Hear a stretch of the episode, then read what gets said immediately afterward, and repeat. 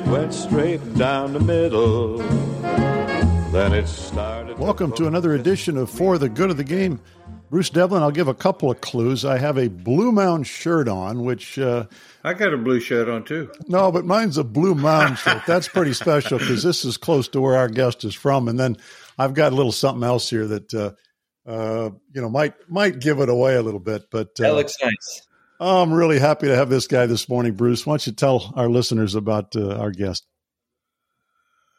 Well, we're, we're so happy that he joined us. Uh, he he obviously is still uh, riding the record as far as his playing capacity is concerned, but he's already a winner of 30 golf tournaments around the world. Uh, a great player and and uh, captain of the Ryder Cup team last year at Whistling Straits. We're glad to have Steve Stricker with us. Steve, thanks for joining us. Yeah, thanks for having me. I'm I'm honored to be on your show, Bruce and Mike, and uh, look forward to the next few minutes here to to go over a few things. So thanks for having me. We're glad to have you, buddy. I've been looking forward to this as a as a fellow Illini, and uh, I've got to ask you uh, first of all everybody is glad to hear about you being on the road to recovery. Of course, that's been on the news. We don't want to talk about that too much, but my question would be this: uh, if if you gain thirty pounds from season to season, does that make you eligible for comeback player of the year? That's right. That's uh, that's what I I wrote on my. Uh, I got a list of exercises uh, that I'm kind of rehabbing with, and I put comeback number three. So that's my goal is to uh, to come back a little bit stronger and better than where I left it a few months ago. So yeah, I'm excited. I'm uh, working hard again, and and uh, glad that I'm feeling better and moving in the right direction. Well, great. Uh, we thought what we'd do with the time that we've got with you, Steve, is uh, spend a little bit of time with the early years, and you can tell us a little bit about growing up in the Edgerton, Wisconsin area, and how you learned the game, how you got exposed to it, maybe take you up through your career at Illinois, and then we'll jump ahead a little bit because I'm sure our listeners would be anxious to hear your perspectives on the uh, on the big win at Whistling Straits in the Ryder Cup this fall. So maybe just go back to the beginning. Uh, tell us a little bit about growing up in, in Wisconsin. Yeah, small little town of 4,000 people. Um, my parents still live there today. We grew up right next to a, a little nine hole golf course called uh, Edgerton Town Country Club. And um, it's now 18 holes. And uh, I had a had a brother and a dad who loved to play. My mom didn't play, but uh, it was kind of a family thing. It was a weekend thing, you know. And my brother and my dad and I would would go play every weekend, and uh, and then obviously I would play all during the week. Uh, he he was an electrician, uh, self employed electrician in the small little town, and um, so I would I would join the junior league and play all week long. I had buddies who liked to play, and so it was a uh, a family affair, really. And uh, that's how I learned the game. My dad was a pretty good player. Um, you know, probably a uh, I, I can't remember his handicap, but maybe like a low single digits. You know, four, five, six handicap, something like that. Um, so yeah, it was it was something that I look forward to and enjoyed doing. And um, I played other sports. I played basketball and baseball as well. So I felt like I had it all kind of covered. And um, it was it was a great town. My family life was great, and um, played high school golf. Uh, when it you know made it to state all four years as an individual kind of thing. Our team was not good to make it as a team, but I still was able to get there, and um, yeah, and that brought me on to the University of Illinois. Coach Ed Beard. Um, and Mike, you're a Illini, so you know Champaign Urbana and uh, it was it was uh, I wasn't heavily recruited. I didn't play a lot of golf events out of state. Uh, played a lot of in-state stuff, and I had success in state.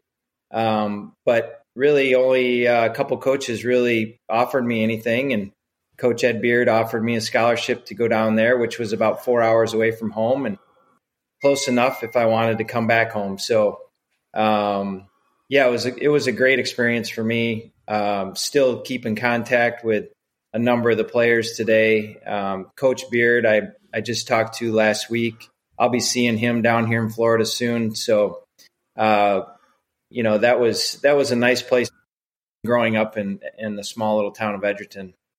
Bruce Devlin, uh, a couple of things we've heard from Steve about growing up learning the game that we've heard from a lot of our guests. One is he he learned on a nine hole course, which most of us did, uh, and right. the other, uh, you know, he learned from his dad and his or his or his brother or whatever. You know, just playing and learning with family.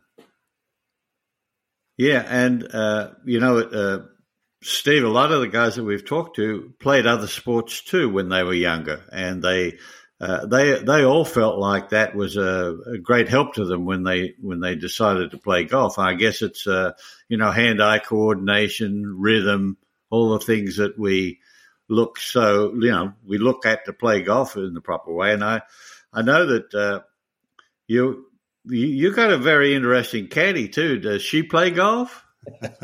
She plays a lot of golf. She practices probably harder at it than I do. And I agree with you. I think back when we grew up, you know, you, you got uh, you got exposed to all these different sports, and you learned you learned to first of all be a part of a team. Even though golf is an individual sport, you learn a lot of things from working well with others, playing well with others. You know, being a teammate. What does that mean? Uh, kind of thing. You know, so um, yeah, I think you know you don't see that much today. You know, it seems like kids are focused on one sport and they're you know all the programming and everything is uh, tailored to do that one sport all year long. So i feel fortunate the time that i grew up in that era where we we were able to expose ourselves to a lot of different things and have fun doing different things. And yep my wife uh, was an athletic person too and she uh, she's very competitive. She loves carrying the bag and um, plays a lot of golf today as well as my kids do too they uh, they're into the game and and uh, working hard at it as well Ah, that's great. Steve, when when you were in high school, did you have a fall season or a spring season? We had a spring season. So as soon as, and that's kind of the way I still uh, am today. You know, I back in high school when the snow, you know, finally disappeared enough to show just a piece of grass. You know, you you threw some balls out there and you you went out there and you hit them and you went to find them, even though they were probably in the snow. Uh, but it was that excitement level that uh, got you going each spring. Uh, and I kind of always have felt that way, even to this day. I feel like I need to take that break. Uh, you know, usually I take it now in the fall. You know, get away from the game for two or three months, and uh, and then and then I get that excitement level back again, and and look forward to playing and working hard at it uh, for that nine, 10, 10 month period uh, just like I did in high school. So, um, kind of what I got used to and what I learned growing up. And, uh, but yeah, as soon as that first piece of grass showed, we were out there hitting. so, also, uh, Steve, I, I, noticed where your uh, in laws too, they were, they played a little bit of golf too. Oh, yeah. You, um, you might have come across my father in law. Uh, he was on tour uh, late 60s, maybe right up to 1970, Dennis Tiziani. And um, I remember the name. I okay. sure do. Yeah, he played he played uh, about three seasons out on tour. You know, back then, as you know, Bruce, it was if you made the cut, you could move on, kind of thing. Right. You know, and, and, they took a lot more Monday qualifiers, and um, so he did that for a period of time. So he he's very knowledgeable about the game, and um, you know, has been my teacher really since, uh, you know, in between my sophomore and junior year in college. Um, and then I end up marrying his daughter. So yeah. it's family and, and, um, golf is in our family on both sides. His, his family is deep into the game too. Oh, that's great. You had to catch a lot of grief making that Illinois selection. I still do. It's like I can't really um, and he he recruited me as well, and I, I just wanted to um, I wanted to experience college a little bit on my own. You know, get away from home. Like I said, I had a great home life, uh, great parents, but just far enough away where I was on my own, and I felt like I could, you know, experience that and grow up and and learn some different things, and uh, it was the right choice for me. And uh, but the one cool thing when when uh, Tiz was recruiting me at Wisconsin is like, you know, if if if you ever need anything, anything whatsoever, don't hesitate to call or, you know, come back and you know. So any he was he was so gracious about that, and and um, I'll never forget that. And then I came back and started getting help from him, and uh, he's he's a wonderful man. So, if you were shopping around your high school credentials today, would Coach Small sign you? Ooh, I don't think so. I, I, don't, I don't, know. He's, he's got a strong team every year, and and they've uh, they've done some great things there at Illinois since he's taken over, and um, and developed some wonderful players and uh, guys that have gone on to play tour you know tour golf not only here in the states but um, Thomas Pieters just won over on the European tour, so he played for Smalley and yeah, I don't know if I could make Smalley's team back then. So it, it, it would have been it would have been more of a challenge for sure. Yeah, I, I, think about it in terms of academics. I look back to you know I, I started 1974, and I asked myself, would I even get in the university uh, today? I'm not sure I'd even get in the school. yeah, it's uh, things have changed, and um, but you know, I'm sure you had a great experience there too. It's just uh, it's a it's a nice school, and and that's what it is. It's a it's a town. It's a campus town, and um, you know the sport sports were always fun to go to. They made a Final Four one year when we were there, so um, yeah, it was it was a fun time. I miss Kams, Garcias, and Papa Del's. There you yeah. go. No, I was what I was going to say, Steve, was uh, Wisconsin State Open. You uh, you you pretty pretty much owned that for a few years, didn't you? Went one as an amateur in uh, 1987, and four more victories after that. So quite a record in that tournament. Yeah, and it, it was uh, something I even played it. I think um, a, a, few times when I was, uh, you know, playing I think I even was on tour uh, and I came back to play it uh, just to show my support for the the state, um, the people there, the the pros that I had gotten to know over the years, and um, so it, it's it's out. You know, Wisconsin. Uh, I'm an emotional guy, but those those things are those things are important to me. You know, this my state, my family. Um, you know, I growing up there, I just uh, you know I pinch myself just the the opportunities I had as a kid, and then you know what has happened to me over the course of my career is uh, is very very uh, makes me happy, you know, and and something that I never thought I would do when I was a kid growing up in Wisconsin. You know, I had these dreams and desires to to play professionally, but you know those are one thing, but getting to that level is always another. So. Um, yeah, I'm very lucky and fortunate and humbled to be able to do what I've done through the course of my career. Can you pinpoint, Steve, a time when you were younger where your game developed and reached a level where you said, ah, I think I might be able to do this for a living? You know, I was fortunate, like at every level. Uh, like the first few events um, at each level, I had some sort of success. Um, when I when I was playing in Wisconsin. I, I, had success in Wisconsin. Then when I went to Illinois, um, it was my first event. And I finished third or something like that. I won the Big Tens my freshman, or tied for the Big Tens my freshman year. So I kind of got a taste of success right away at the next level. Uh, I turned pro and I went up to Canada and won my very first um, pro event up in Canada. So I'm like, hey, I can I can do this. I can I can compete at that next level. So that that gave me the the desire, the the confidence that I could you know continue on and try to improve, and uh, it just fueled me at each at each level, and that's kind of what you know I attribute that to. Even before I got on tour, um, I had a, a, good showing at the Canadian Open uh, on the regular tour. I finished fourth, I think, uh, without even having my tour card. So that gave me the confidence like hey i can play out there. You know i can hit some of the shots that these guys were hitting. And um, so that that was a big thing for me at each level that i got to see that i was you know on the right path. When i look at his record uh, in team competition which he talked about early remember growing up as a young boy playing different sports? Uh, we can we can start with the uh, President's Cup. That might be a might be a good way to start about your team competition. 14 and 10 record in the President's Cup, played in 96, 2007, 2009, 2011, 13, and 2017. So uh, that's a, that's a that's a lot of uh, team competition, Steve. Yeah, and those, you know, once you make one, I made that 96 team, uh, the President's Cup team.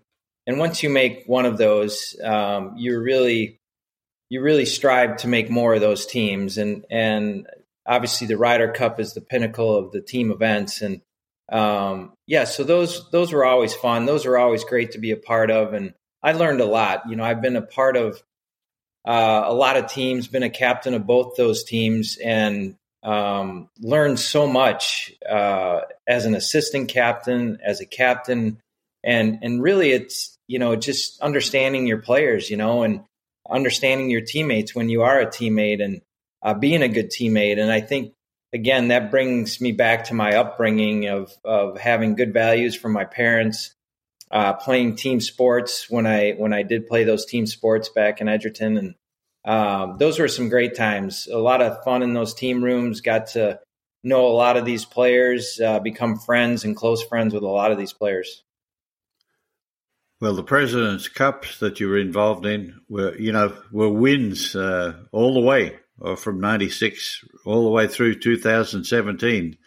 Uh, you got to play in uh, in some interesting places too. You went to Australia, and then you were in Canada playing as well yeah, Australia. Um, that that's a that's an unbelievable golf course, and and that that's one of my favorites. Um, played a, a president a uh, a World Golf Championship event in in uh, Australia as well uh, at Metropolitan.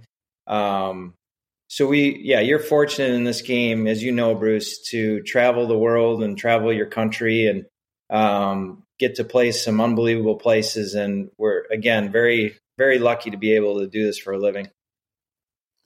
Steve, uh, as I look back at your experience, particularly the President's Cup, and I look at the list of captains, Arnold Palmer and and uh, Peter Thomson in the first one, and then Nicklaus and Player and so forth.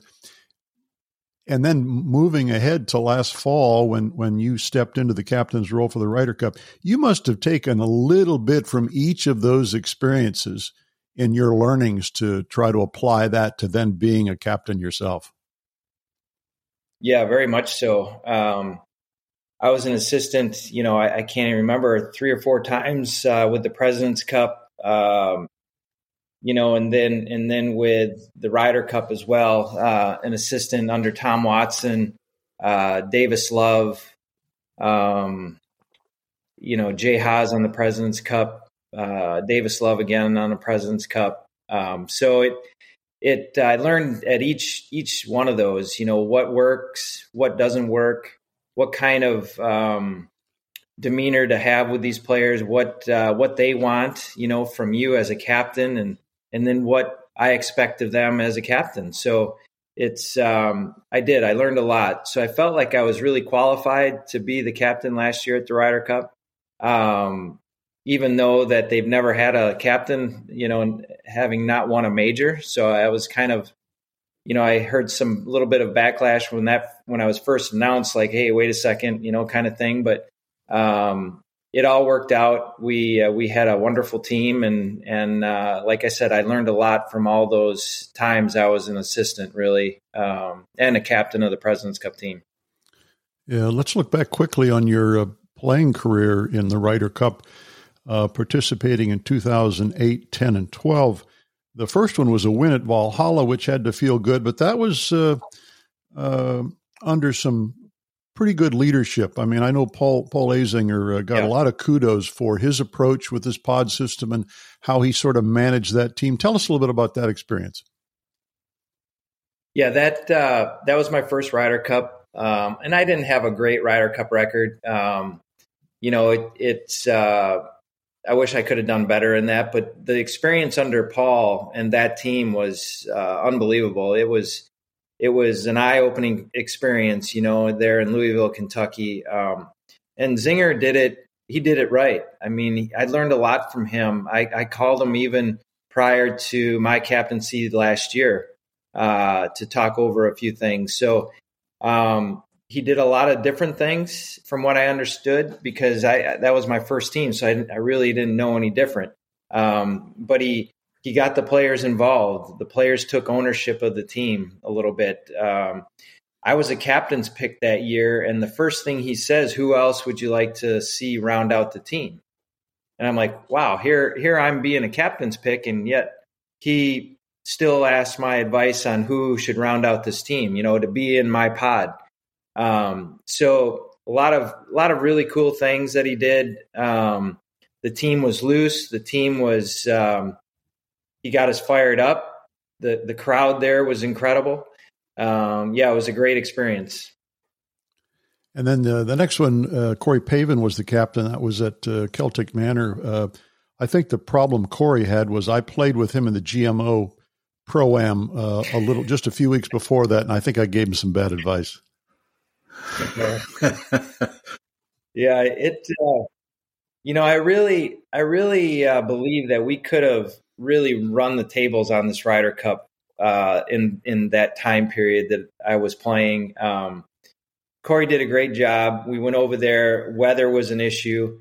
Um, we we had a session where everybody played, and that that session, uh, which you would have thought was should have been in our favor, you know, we should have been deeper, and uh, we took a we took a hit on that ses- session, but um, we we had an opportunity to win there, and and then uh, we didn't, and then come to 2012, we had a four point lead, uh, you know, at at Medinah under Davis Love, and you know we should have won that one. So there was a period of time there that we could have won, you know, could have, should have, you know, all those kind of scenarios.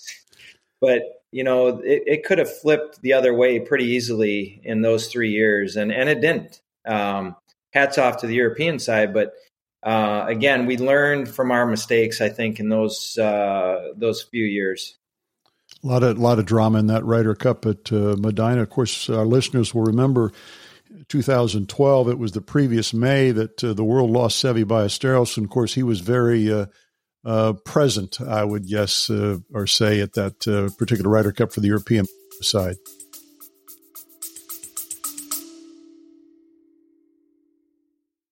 Hear that? That's the sound of a walk-off albatross, a two on a par five to win a two-day golf tournament. That shot happened to me. One in 600 million odds. Since then, people call me Albie. Now, I've told this story so often, my friends can't take it. I'm pretty sure my wife, next time I tell her she's going to leave me. So I decided to start a podcast to tell the entire world about it because it deserves it. It's the craziest shot you've never heard of. And guess what? There's tons more stories like this all around golf. And that's what our podcast is all about. Join me and my fellow degenerates, Panda Panda and Shepard as we dive into them. Insane bets, crazy what if scenarios, and all the you had to be there type moments in golf. Find us wherever you get your podcast. Did I tell you about my albatross? Yeah, they they played off that motivation for sure, but we we had them down, you know, and and you know you get you guys can attest. I mean, Bruce, uh, you know, when you have a team four down going into singles, you, you need to win that, and we didn't do a very good job really Saturday night. We didn't we uh, and we we know this as uh, as players as captains that we just didn't uh, we didn't put our strongest out there to start with. You know, we didn't load the boat early on, and right, and even even the even the Europeans question. Uh, I know for a fact one of the Europeans said, "Why didn't you send out?" You know the guys that were playing the best right away, you know, kind of thing. And I don't even remember who that would have been, but um, we just we didn't do that, and uh, we paid the price. Really, I mean, it, it's something we learned from, and and it's something that I learned from because we took a lot of time on Saturday night, this last Ryder Cup, to make sure that we we got it right in our minds, and uh, that was all based off of uh, what we didn't do in 2012. And that's a whole team sort of decision on the Saturday night, isn't it? You all sit around and chat about who should go and who shouldn't go. And, you know, it's not just a captain's uh, choice either.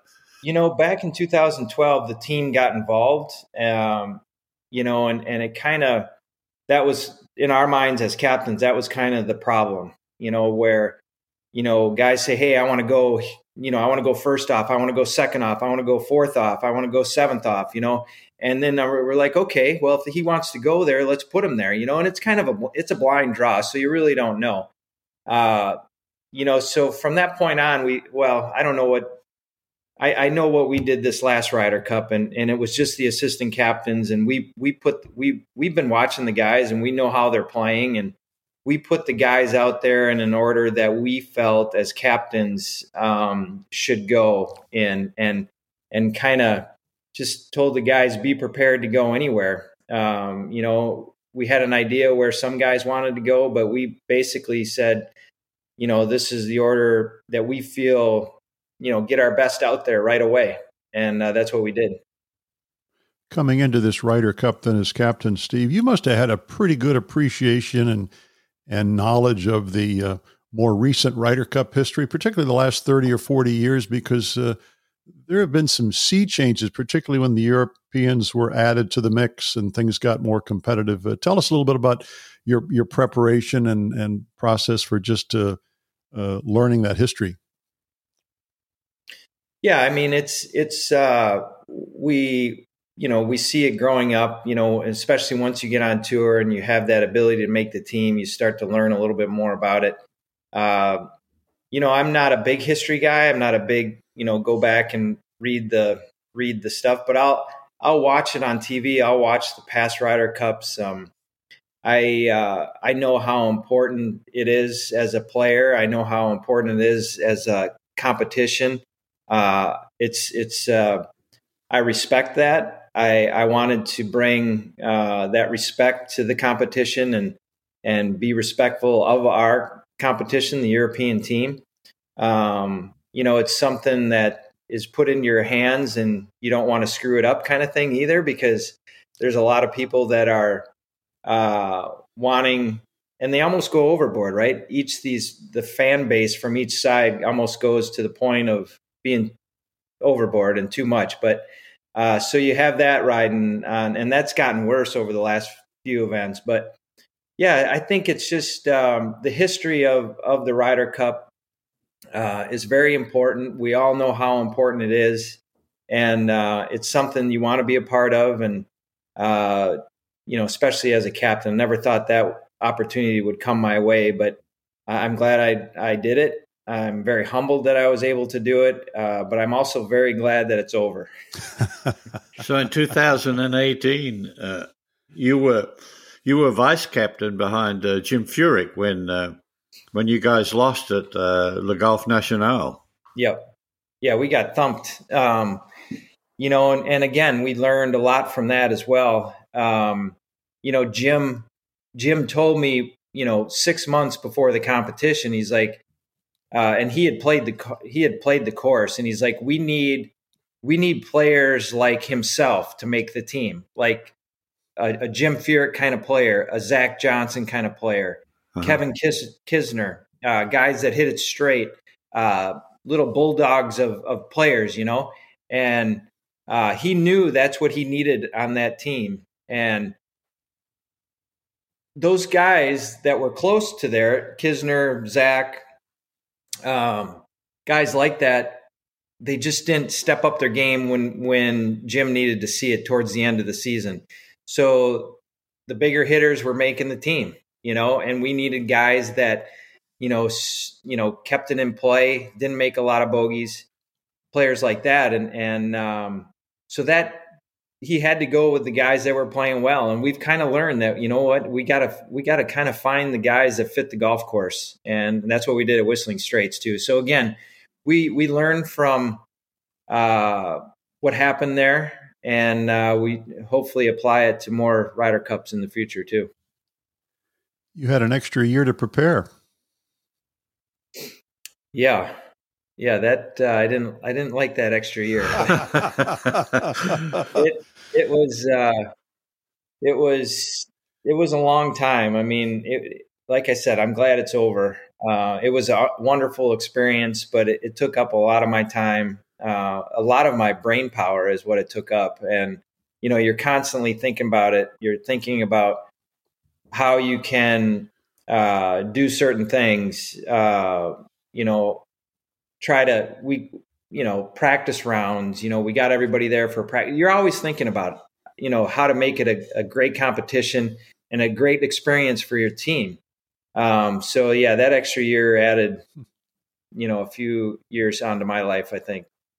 Well, that was going to be my next question. How much time uh, did you actually spend during that period of time? I mean, hours and hours and hours uh, over that over that three year period. It had to be uh, had to be very time consuming. Clothes, bags, all the rest of it. You know, the PGA of America does a great job. Um, they they they can take care of everything if you want them to. Um, but we're involved. My wife was involved. Um, you know, but I, I would say that it, you know, we have weekly calls when it gets closer to the competition, all that kind of stuff. But I think the biggest thing is it's just always on your mind. You know, I stayed out on that regular tour another, you know, three years or at least another couple years because I wanted to be out there and seeing the players and not right. not disappear and not be irrelevant out there on the regular tour. So I could have gone to the Champions Tour if I wasn't a, the captain. I probably would have. Uh, but since I was a captain, I stayed out there, got to see these guys, you know, played practice rounds with some of them, got to know some of the younger players that were going to make the team. Played practice rounds with Zalatoris that ended up just missing out, but Collin Morikawa, you know, guys like that that I never, if I if I would have played the Champions Tour, I would have never seen them. So I felt that it was important to do that, and I think it was just the the brain power that you're always thinking about it. You know, what can I do? Um, you know, what what could motivate these guys? You know, and you feel a lot of pressure as the home captain to win. I mean, we should win at home.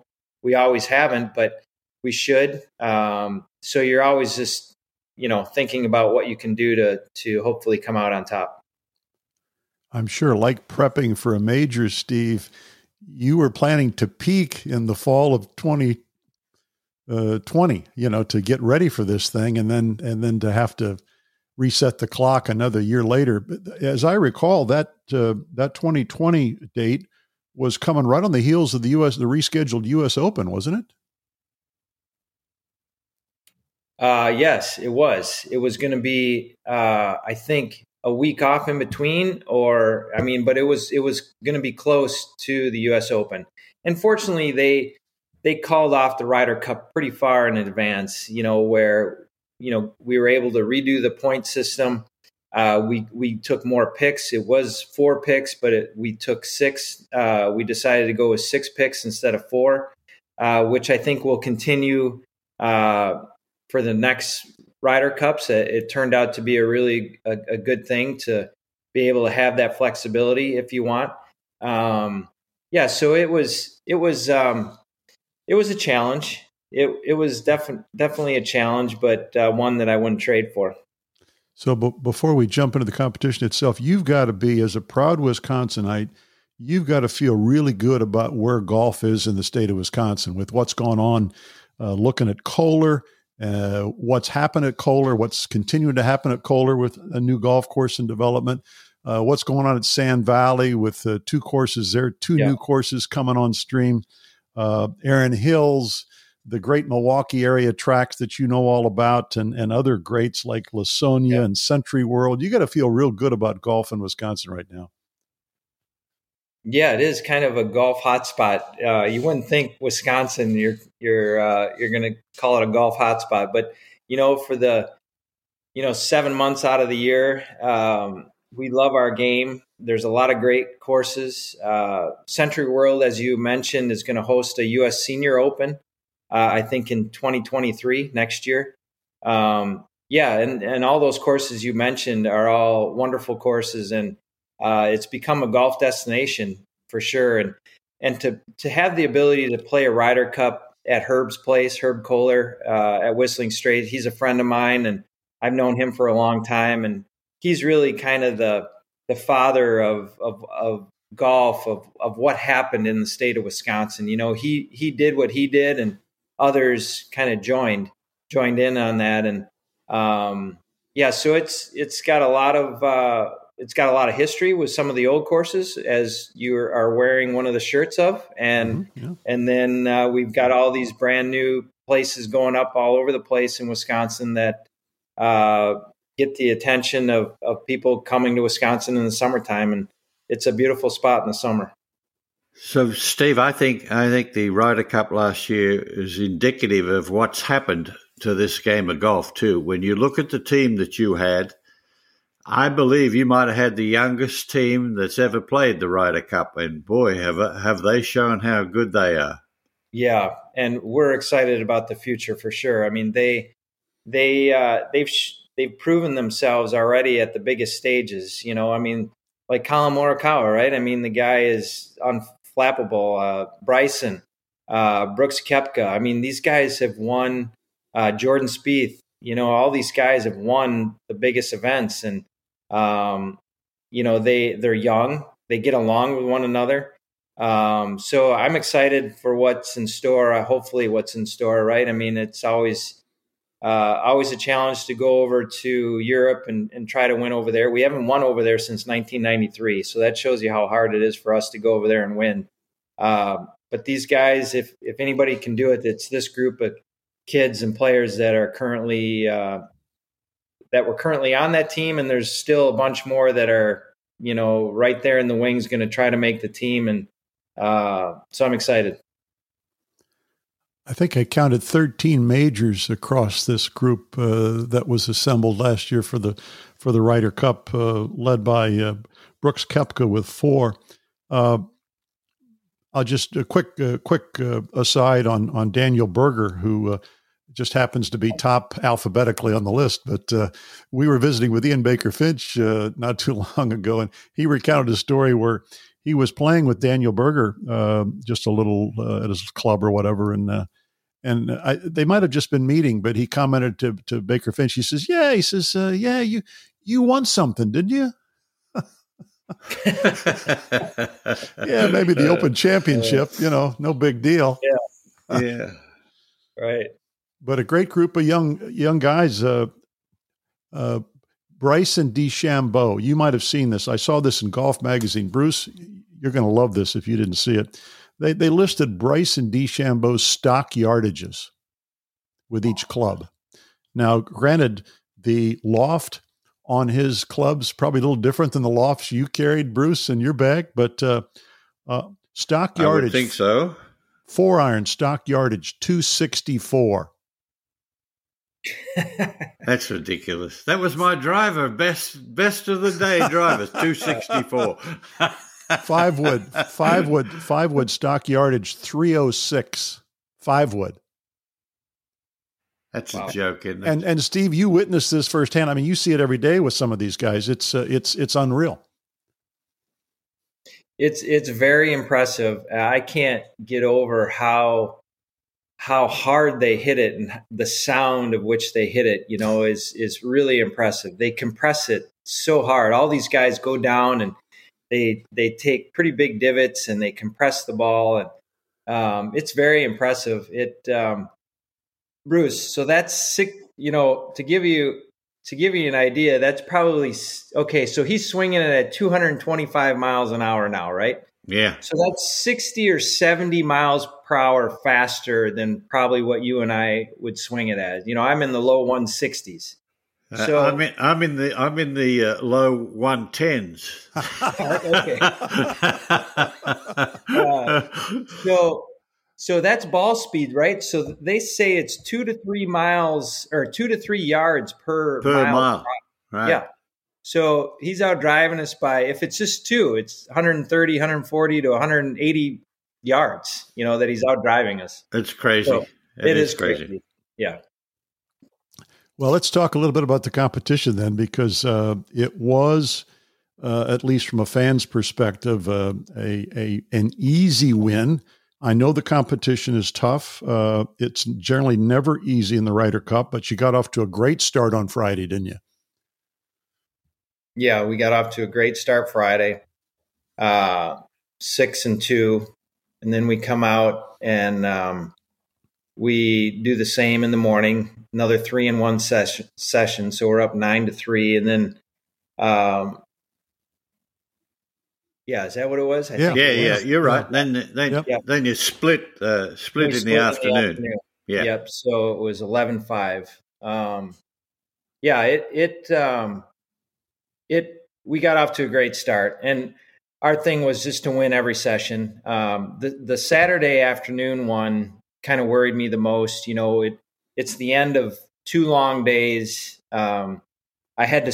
I was going to send Jordan and and uh, JT out there in the afternoon, and JT looked extremely tired in the morning, Saturday morning. Um, that kid gives it all. You know, I mean, he's got he's got a lot of emotion, and you know, he looked tired. He started hitting some shots that didn't really look JT like, and and um, you know, even the caddy came up to me and said, "Listen, you know, he looks tired. He's probably should sit this afternoon." Uh, another person, I think it was even uh, a, commentator, you know, said something to me, and then the assistant captain. So uh, we had to break that up, that pairing up in the afternoon on Saturday, just because I wanted JT to rest and then get ready for singles, and uh, so that that threw a little wrench into our plans. And you got to expect that, you know, every every team there's something that's going to happen that you're not really prepared for, and so we threw uh, we threw another great pairing out there, Brooks and and Jordan um, something that we didn't see coming, but we kind of had to make something up on the fly. And um, so, anyways, we we split, and that was that was a good that was a good split in my mind on that Saturday afternoon, just to just to keep some momentum and have that big lead going into Sunday. So, how how well did you sleep Sun, uh, Saturday night?